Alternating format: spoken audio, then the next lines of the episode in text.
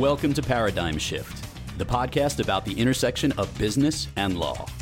By changing yourself, you can change your business.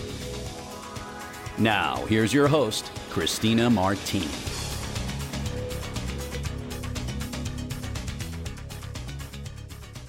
Welcome to Paradigm Shift. My name is Christina Martini, and I am your host as we explore the intersection of business and law.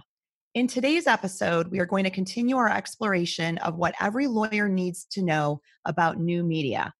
Last week, we began our discussion with Doug Sandler.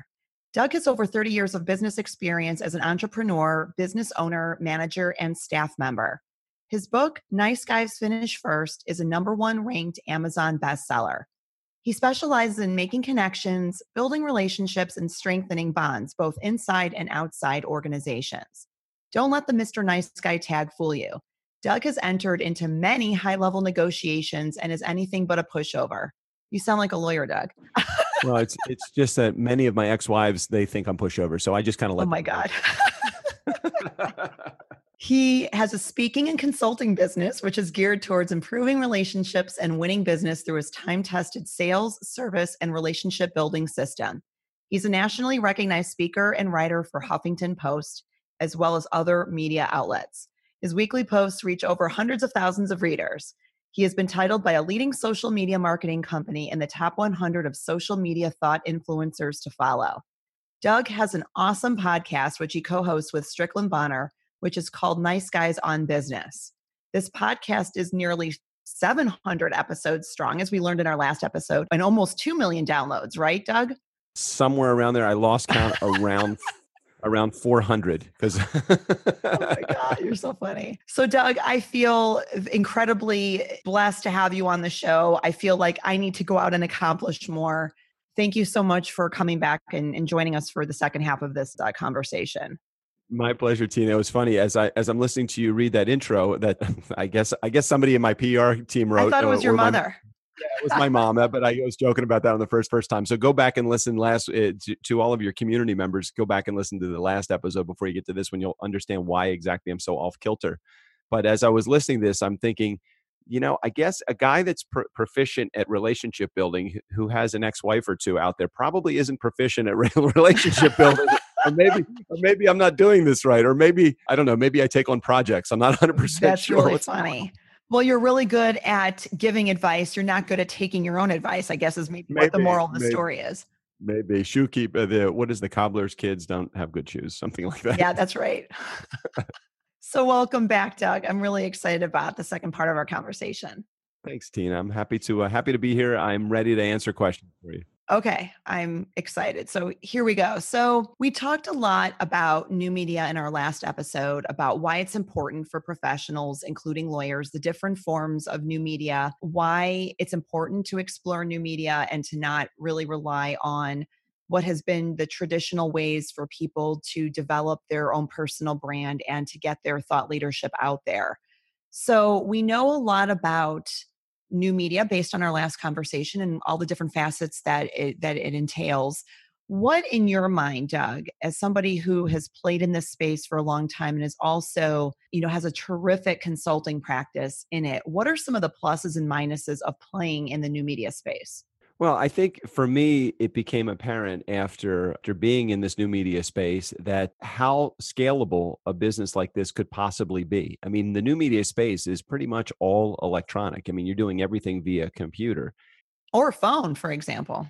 Or phone. Yeah, right. So, I mean, I do uh, most of probably 95%, and probably even larger, 98% of my interviews that I do for my podcast are done via Zoom. So I'm face to face with somebody that I've never actually met all over the country. So the, the scalability of it from a, a time equals money perspective, you know, you can make a lot of money in a short period of time using your computer as opposed to going to meetings. I know that there is a lot to be said about personal meetings and handshaking and all of that. But what I lack in personal meetings, I make up in sheer volume mm-hmm. of people that are coming through. So I would say that the things that most people don't realize when they start thinking about the new media space is is how scalable, how quickly that you can build a business because you get to be very efficient using computers, uh, Zoom, Skype, Facebook, social media, LinkedIn. There's so many great ways to reach volumes of people in, in a extremely scalable, large way pretty quickly. So, how do you uh, just sort of following on that? say you have a podcast, you've bought the equipment, you actually start generating content. You and I have talked about the distribution aspect to taking something that you've created and trying to leverage it across as many platforms as possible. Obviously, there's LinkedIn, there's Twitter, there's Facebook. Some people use it for things beyond just personal types of communications. Do you want to just take a second and talk about distribution networks that may be of interest to people in the audience who are going to do something like a podcast? Sure. I mean, and if you're using podcasting, the biggest area that you probably are going to distribute in the beginning is going to be iTunes. I mean, it's going to be the way that people are going to search for your show or in, on Google.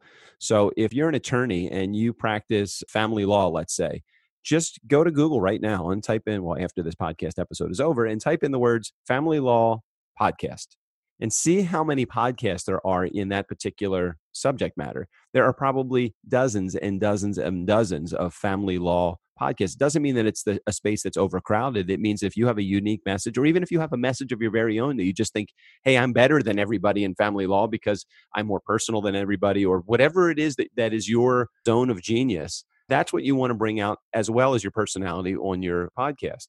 So, what I would say is from a distribution perspective, iTunes is probably the first area that you want to be. There are many, many networks like C Suite Radio. That's a, a, network that I had started with Jeffrey Hayzlett. Yes, in which I'm actually part of, and it's been right. terrific. Yeah, I mean, it's great. It gives you a wonderful association with other people that are in the podcasting space. It also gives you the ability to cherry pick some amazing guests that can come on your show as well. Because C Suite Radio, in this particular case, the C Suite network, is all C level execs or those that provide services to the C level execs. And what a great market for you to be in as opposed to just iTunes which has the world at large. Right. There are many there are many networks and many distribution channels. Apple has a distribution channel, Roku has a distribution channel, Google has a distribution channel, YouTube has a distribution channel. You can ch- pick and choose where you want to distribute your podcast and then you can promote those channels through your social media engagement. And what I would say is don't underestimate, however, the power of instead of the distribution channel, the power of your interview. So the people you are bringing on your show could potentially be clients for you as well. Um, it's very hard to make a prospecting call, especially as an attorney. And, you know, attorneys aren't notorious for understanding how to market; they're notorious for how to practice law well. Right. So just keep in mind that forget your marketing hat for a moment, but put on your interviewer's hat, put on your conversational hat. If you're somebody that's great at litigation or great at relationship building because you're in family law, let's say, bring on people that are also influencers in the family law space, develop a network with them, and you'll find very quickly. I'm talking about when I say quickly, I mean in two, three, four, five interviews with somebody that might be another expert in that same space that you are that you're going to find you guys are going to start networking together, building business plans together, developing ideas together, and growing your business together. If you focus, I mean, if you just focus on just doing the interview and stopping it and that's it, you're not going to go anywhere. Right. But if you focus on building the relationship with that person, your network is going to grow exponentially just through that. And that's that's really from my perspective when I talk about business strategies with using podcasting in the new media space to your advantage, it's not about building a huge community because that can be done and that will be done, but it takes a lot of time to do that. I want to build my network quickly and I want to be able to go to the bank quickly, meaning I want to build my consulting business. And the best way to do that is through the guests that that's that's terrific advice and i think it actually applies across different professions whether you're a business person who's trying to build your network or a lawyer i think what you just shared is is really important. So what are the downsides? I mean, we've talked a lot in this episode and the last one about what the upside is with respect to new media and getting entrenched in that space. What are some of the minuses and things that people need to keep in mind as they are embarking on looking for the best ways to get their message out? Yeah, this is a great question because this is the question that we get not asked the most. But this is the action that we see most often happens. People spend so much time getting ready and not enough time actually doing that they look at that as unfortunately their busyness is their failure. So within the new media space, let's just take podcasting for an example. As you are growing your podcast, when you're starting your podcast, you have to build the template of your show. So you're building your your intro and your outro and your voiceover and the royalty free music and the and the show notes and the cover art and you're establishing the relationship with Libsyn and iTunes. And there are literally 37 steps to starting a podcast. Just like there's probably multiple steps in starting a blog because you have to have your your website together and you have to have your content calendar and you, you know so all of these things, social media promotion and engagement with your community all of those things, if you look at them as an overall big pie, like, oh my gosh, this is overwhelming. There is no way I'm ever going to be able to do any of these things or all of these things. And what I would say is don't focus on the overall picture. Focus on one bit at a time. Let's get your voiceover together. Let's get your microphone set up. Let's put your show notes together. Let's understand what we have our hands on. So, one of the drawbacks in this new media space is that it can be overwhelming. And I would encourage everybody just don't look at it as a big pie. Look at it as one little project, one campaign, one blog post, one podcast episode, uh, one social media post, one engagement. We built an audience of 2 million, one person at a time. And if you focus on one person at a time, it gets a lot more manageable than focusing on, oh my gosh, how am I ever going to get to 2 million? I'm just never going to get there. We didn't have a goal of 2 million. We had a goal of making our listeners happy. And a goal of having at least one listener out there, right, besides yourselves.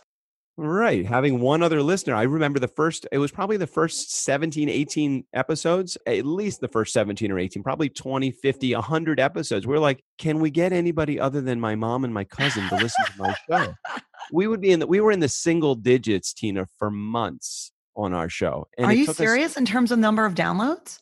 It took us 17 months to get to 20,000 downloads. In the first, I would say six months, we were only at a couple thousand. So look at the progression here 17 months to get to 20,000 downloads. The next 17 months, we went from 20,000 to 1.7 million. Okay, that's crazy. Wow. It's how exponentially your community will grow when you focus on the right things to build your business. In that particular case, we were ultra consistent. We were ultra consistent with our releasing of our podcast episodes, ultra consistent with our engagement on social media, ultra consistent with our community building, ultra consistent with our engagement. All of the things that we would do, we were ultra consistent at. And we were in the beginning, if you were to take that cross section and look at five months into it when we had probably 3,000 downloads or whatever mm-hmm. it was, I'm like, we will never grow this podcast. We will never grow this podcast. And we just had hope that our fly Strickland used to my co-host used to tell me the story of the flywheel. You know, uh-huh. I'm like, Strickland, Dad, please tell me the flywheel story again. it's like the flywheel takes an inordinate amount of energy to get moving. But once it gets moving, it it rolls under its own power. And right now, we could not stop this thing if we tried. That's pretty amazing. So, just a couple of comments to what you said. First of all, as I mentioned in the last episode, you were the one, you and Strick and your team are just so terrific, and you helped me get my podcast off the ground. You gave me the advice that you just gave our listeners, which is, you know, you've got terrific content you need to just get it out there. And trying to seek perfection is actually going, which is what lawyers do. And obviously, all professionals too, but lawyers in particular, I think, are perfectionists. And you gave me the great advice. You know, it doesn't have to be perfect. You just need to get it out there because if you just stay stuck in the preparatory mode, you're never going to actually get it out there and you can't get momentum if you don't have something out there. So that is terrific. And also, so my podcast started in February and I'm about, I'm a little over 1500 downloads in. And it's exciting to look at those statistics and metrics that you were discussing with me a little bit, a little while ago about how you sort of measured the efficacy of what you're doing. And so, I mean, I would love to get to 2,000, 3,000, 10,000, you know, as, as quickly as possible. But I, I hear what you're saying that it's a process. And the other thing that you you always should do, or you should probably never do in this particular case, is never compare your beginning to someone else's middle. You know, somebody looks at let's say our podcast and say, "Oh my gosh, I will never get to two million downloads," and I'm like, "Yeah, because you're looking at it wrong. Don't even worry about." Uh, we looked at people that were were three. I look at a guy like John Lee Dumas that gets uh, three million downloads per episode, and That's I'm amazing. like, "Oh my god!" And and he's six years into his podcast, and I keep thinking we're never going to get there. And it doesn't matter if we ever do get there because our business model is completely different than him. And for us to have 6 million downloads or 3 million or 2 million downloads per episode, it doesn't really matter because we're not really focused on our audience growth. What we're focused on is our guest management tool. There's a bunch of different ways to make money using podcasting as your tool. And the way that we have it is different than the way John Lee Dumas, who is a pioneer in the podcasting world, does it. And it's okay. We don't have to compare ourselves, nor do you have to compare yourself to another attorney that has a podcast that might be a year down the road from you and have a gazillion downloads. It just it doesn't matter because his goals are different than yours. Right. So, as a consultant, I mean, you obviously worked with me and continue to work with me on a regular basis um, as the podcast is launched and it continues to go on. And there, obviously, as time goes on, there are different things that I'm trying to do with it. And you and I talk about that. You know, for those listeners out there that are committed to or even just thinking about launching something like a podcast and, and being an expert in how to do that um, do you have any preliminary advice for our listeners out there about how you start engaging with a client about launching a podcast and you know get you know some initial tips on how people can monetize it and take advantage of that platform Sure. Again, a very good question. So, the first thing that we do when we have a conversation with somebody is we just try to understand what their strategy is, what is, or, what their goals are. Sorry, what they what they are hoping to accomplish with their podcast. Some people are looking to become influencers in their space. That's a whole different answer than somebody that says, "Well, I just want to make money from my show," and it's a whole different strategy once you come up with that goal. So there are really three types of guests that you can have on your show if you're a podcaster. One will help you become an influencer, one will help you build your brand, and one will help you make money it may be a combination of those three types of people if you have a guest or an interview based show that you're going to focus on. If somebody comes to me and they say, I only want to make money from my show, that's all I'm interested in doing it. I'm like, okay, do you want to make money slowly or do you want to make money quickly? Now, it's interesting because some people might think, well, everybody wants to make money quickly. Well, no, not necessarily. Some people want to make money through building their network and community, which takes a lot longer than building money by having a consultant based podcast that is monetizing your show through having guests come on your show that buy the services and the products that you provide. So let me say that again. Some people want to build a community and some people want to go to the bank. And either way is a way to make money from your show. The traditional methods of building a podcast monetization tool would be things like advertising, sponsorship, right. affiliation with other people that are in your similar um, space or, or industry, um, calls to action, and donations. I mean, that is the traditionally the way that most people make uh, money from their podcast. The issue with that is it takes a lot of time because you have to build a community before you can sell products and services to your community. The faster way is to build a guest management tool where you bring on clients that could actually buy the services that you provide as a consultant. Now, you may not be a consultant, so you may say, "Well, I don't have a consulting practice." Great. Well, that's another step in the process. Mm-hmm. That means one of your strategies in making money from your podcast, if your job if your goal is to make money from your show, one of the strategies is develop a consulting tool, a consulting arm to your legal practice or develop a, a coaching tool to your legal practice that will help you to monetize from bringing on guests that are perfectly situated to buy the products and the services that you offer. And we do focus a lot on that tool with many of our clients, but we also focus on the other side, which is helping you monetize your show through advertising, sponsorship, affiliation, donations, and calls to action for the services that you have. So, either way that you go, so you can see that you can make money in a variety of different ways using your show as the tool but it depends on what your goals are and it, and we'll develop a, help you develop a strategy that will meet the goals of the uh, of the strategy of the um you know of the of the the goals that you have for your show we will help you develop a strategy to meet those goals. That's terrific. So for people in the audience who are thinking okay i think i want to do a podcast or to otherwise leverage new media do you have any advice for people or I mean, you're very encouraging of people participating in this space. Are there any words of wisdom based on your experience as a consultant, as well as getting your own podcast off the ground and watching some other friends do the same thing? Do you have any advice you'd like to give for those who are looking to do it, but maybe shouldn't do it? Do you have any advice for people out there about when they shouldn't do this? Well, you don't want to do it when your life is in transition. The the challenging part is saying I just left my job and I want to start a podcast cuz I need to make money. And what I would say to you is great, but go get a job to pay the bills. You know, my dad always used to tell me as he was, um, as I was in between jobs in the early 90s, he said, the first thing you need to do is you need to stop the bleeding, meaning you need to stop the bills from coming. You can't stop the bills from coming in, but you need to stop the money flow out and no, no income coming in. Right.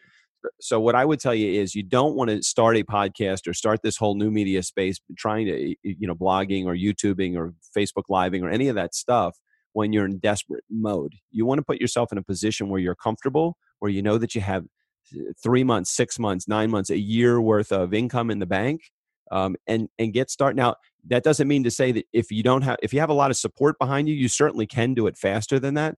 But why put all the pressure on yourself? So I would say the worst time to do it is when you're in a transitional period. So get yourself steady, uh, so that you're not desperate because the worst thing to do is make decisions in a desperate mode right. so just take your time and just keep moving forward take baby steps action items to to uh, to just keep this keep your your your plan moving forward regardless of whether it is starting a blog or getting active on social media or starting a podcast or starting a youtube channel any of those things require a, a time and effort and uh, and a lot of energy too because if you're doing this in addition to doing a full-time job that can also be a little bit challenging too as you could probably attest to the fact that there's probably been some Saturdays or Sundays what you get to where you're like, oh no, I don't have an episode to post on Tuesday. What am I going to do? Right.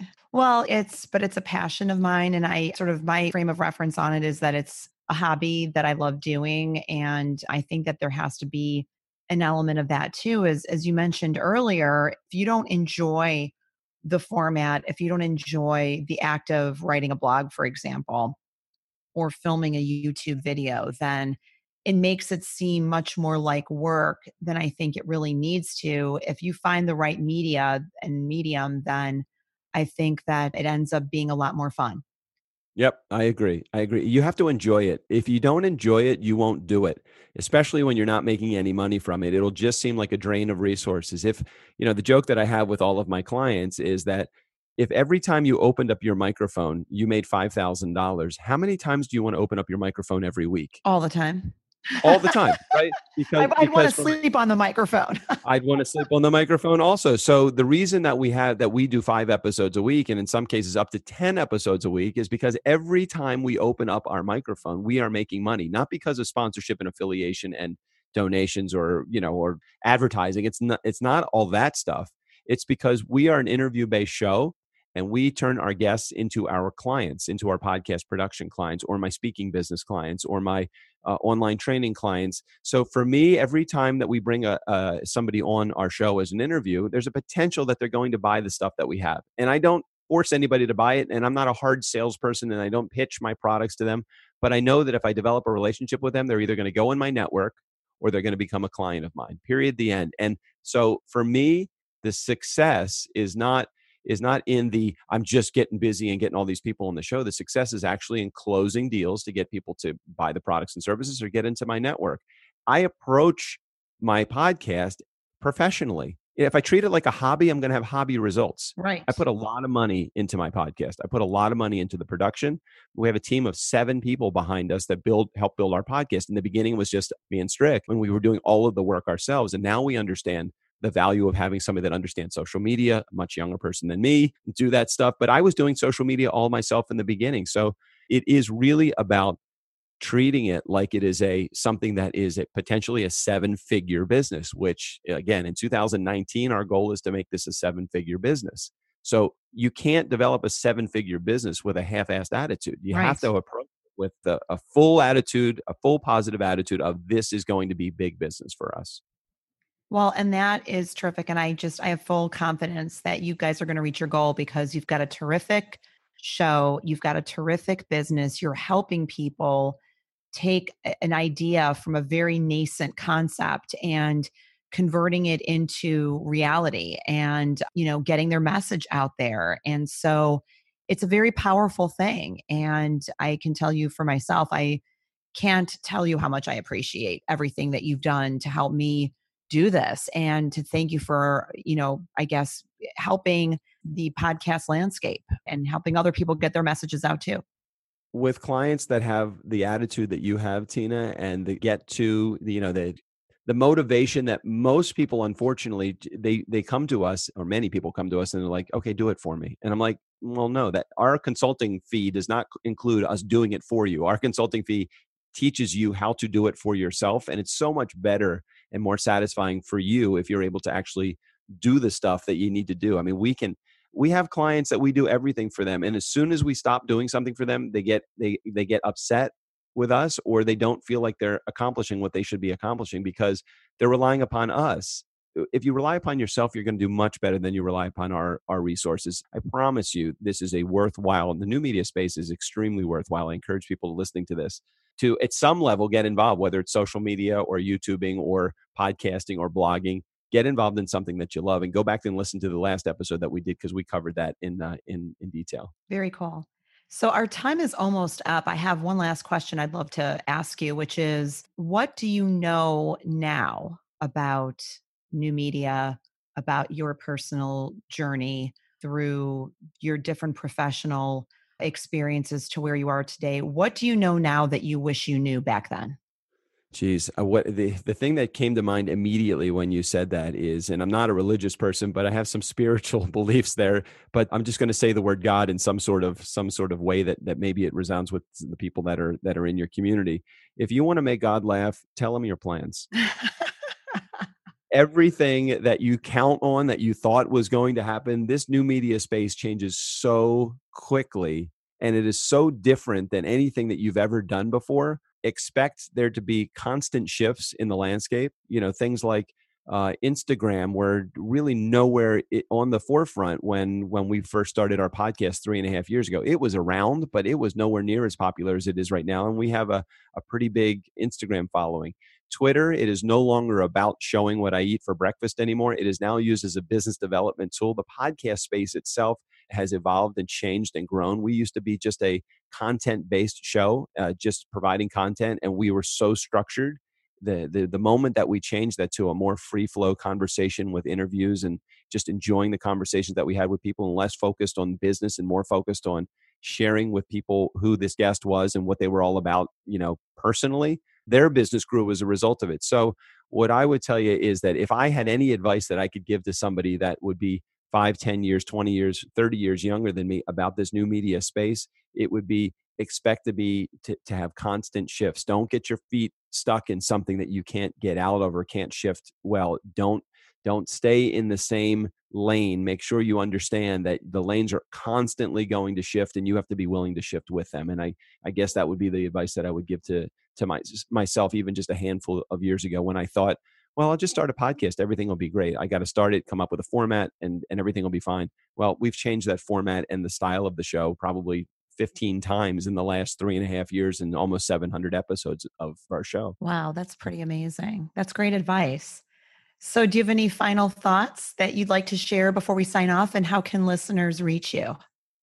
So if somebody wants to get in touch with us, just go to uh, turnkeypodcast.com. I'm sure that Tina or our team will put in the show notes the link to get to our website. The advice that I would probably tell everybody that's listening to this is advice that my dad gave me probably in the late 80s, early 90s. It would be just don't be afraid to fail. I mean, it is really okay to do something. And again, I look at my goals in 2017 and 2018 and not that there was failure in that but don't be afraid to change don't be afraid to shift don't be so stuck in your ways that you can't be fluid and flexible enough to make some changes. My life professionally and personally in the last year has really changed drastically. I mean m- most of it for the better but when you're in it at the time you feel like oh my gosh this is horrible. How am i ever going to ch- how am i ever going to get out of this? How am i ever going to get my brain in the right in the right position but man, things happen for a reason. Life changes. Just be anticipating the changes. Don't be so stuck in your old patterns that uh, that you're afraid to fail, give up, move on to something else. Opportunity rises out of the ashes. Okay, the phoenix rises yes. out of the ashes. You just be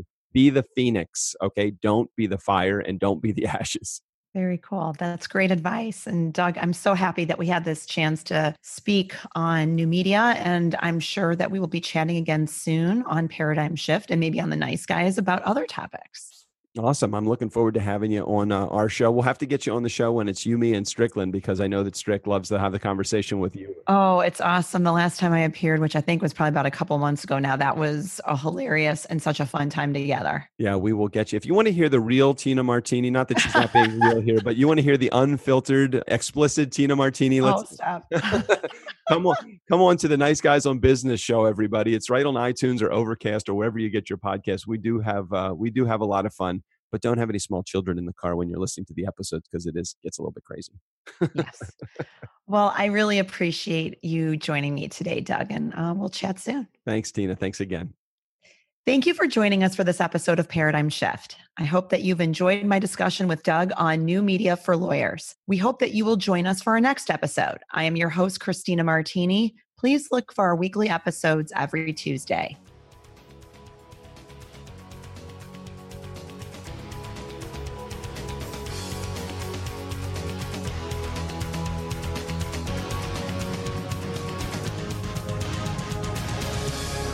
Thanks for listening. If you enjoyed the show, please rate and recommend us on iTunes or wherever you get your podcasts.